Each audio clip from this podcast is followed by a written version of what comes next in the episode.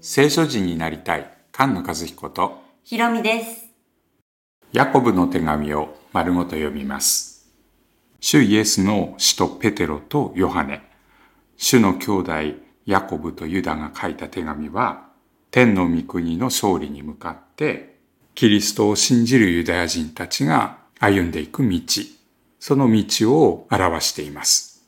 パウロが書いた12通の手紙が新しい軍で、ローマ人への手紙とヘブル人への手紙を中心にして勝利に向かっていく。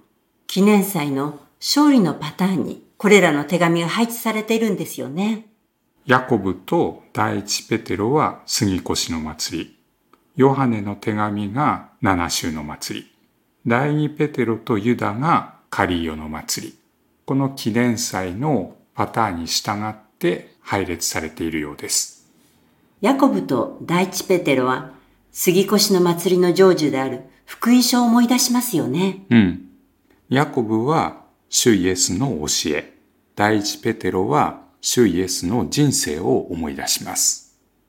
この手紙は国外に散っている12の部族、エルサレムだけじゃなくて、えーディアスポラね、違法人の地に起立しているユダヤ人たちがたくさんいて、バビロンから帰ってきた後、ユダヤ人たちは全世界に散らされていました。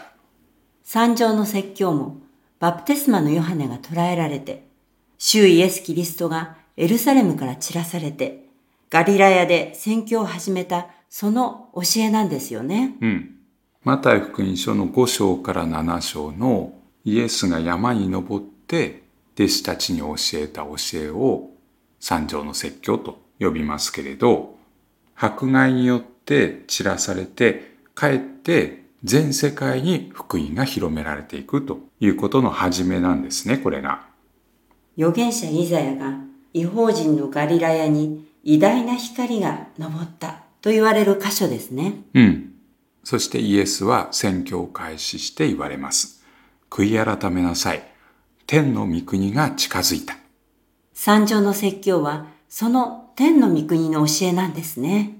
散らされているユダヤ人たちの街道で教え始めました。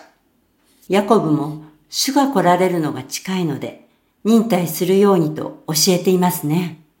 三条の説教と同じように、このヤコブの手紙は、主が来て天の御国が始まることを励ましている手紙です。ヤコブの手紙を読んで、そして三条の説教の箇所も読んでみてください。あれ？同じような言い方がこんなにたくさんあるのかな？気がつくと思います。いくつか一緒に見てみましょうヤコブの一章。私の兄弟たち、様々な試練に遭うときは、いつでもこの上もない喜びと思いなさい。三条の説教には次のようにあります。私のために人々があなた方を罵り、迫害し、ありもしないことで悪行を浴びせるとき、あなた方は幸いです。喜びなさい。大いに喜びなさい。天においてあなた方の報いは大きいのですから。あなた方より前にいた預言者たちを人々は同じように迫害したのです。ヤコブの手紙。その忍耐を完全に働かせなさい。そうすれば、あなた方は何一つ欠けたところのない成熟した完全なものとなります。三条の説教。あなた方の天の父が完全であるように完全でありなさい。ヤコブの手紙。あなた方のうちに知恵に欠けている人がいるなら、その人は誰にでも惜しみなく、咎めることなく与えてくださる神に求めなさい。そうすれば与えられます。求めなさい。そうすれば与えられます。探しなさい。そうすれば見出します。叩きなさい。そうすれば開かれます。天におられるあなた方の父は、ご自分に求める者たちに良いものを与えてくださらないことがあるでしょうか？ヤコブの手紙。私の愛する兄弟たち、よく聞きなさい。神はこの世の貧しい人たちを選んで信仰に富む者とし、神を愛する者に約束された御国を受け継ぐものとされたではありませんか。心の貧しい者は幸いです。天の御国はその人たちのものだからです。柔和な者は幸いです。その人たちは地を受け継ぐからです。ヤコブの手紙。金持ちたちよ、よく聞きなさい。あなた方の富は鎖。あなた方の衣は虫に食われ。あなた方の金銀は錆びています。自分のために天に宝を蓄えなさい。そこでは虫や錆で傷物になることはなく、盗人が壁に穴を開けて盗むこともありません。今読んだ箇所の他にも似ているところがたくさんあります。山頂の説教を具体的に適用するように教えてくれる手紙ですよね。礼拝の中で読まれる主の祈り。子供たちがまず暗記するような箇所ですよね。その主の祈りは三条の説教の中に書かれているものです。主の祈りの課題が聞かれたら、天の御国が完成したということになるんですね。神様が私たちの父となり、私たちが神様の子となるということを主の祈りで教えていますけれど、その課題の5番目と6番目についてヤコブは詳しく教えてくれています。ヤコブの出だしの一章、一節から十五節までが一つの段落です。繰り返し出てくる言葉が試練、忍耐、願う、誘惑。最初から試練にあった時に神様に祈って忍耐するように教えていますね。私たちを試みに合わせず悪より救い出してください。その教えから始まります。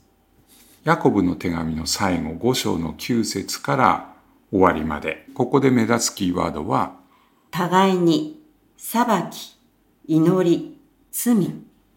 最後の段落では、互いに、互いにと強調されて、罪を許し合う、祈り合うということが書かれていますね。うん。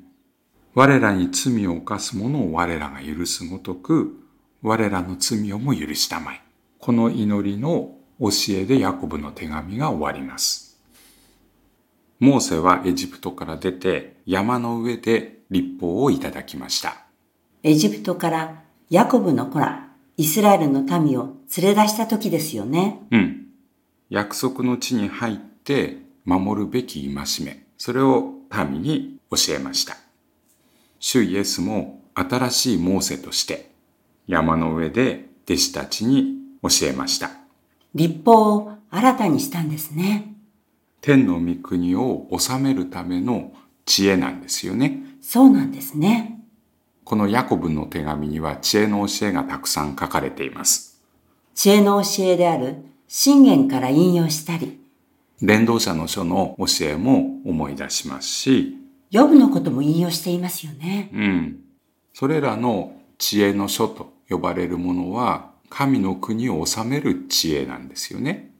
ヤコブはその知恵の教えを三条の説教の主イエスの教えと合わせて新たにまた解き明かしてくれています。三条の説教はまだ復活前、御霊が与えられる前に教えられた教えです。まだ弟子たちの耳が開かれる前で、例えで教えられていますよね。うん。ヤコブも主イエスを疑っていた。でも復活して御霊が与えられた後、エルサレムの教会のリーダーになった。そのヤコブは迫害の中でも力強く御国を立て上げる働きをしようじゃないかと、イスラエルが新しいイスラエルになることを励ましてるんですよね。復活したイエスはこの三条の説教の時と同じガリラヤの山に弟子たちを集めてこう言います。私には天においても地においても一切の権威が与えられています。それゆえあなた方は言ってあらゆる国々を弟子としなさい。御言葉の知恵と御霊の働きによってこの働きは進められていきます。世の終わりまでいつも主が共にいてくださいますね。御言葉に生きる聖書人が生まれ増えていきますように。菅野和彦。ひろみでした。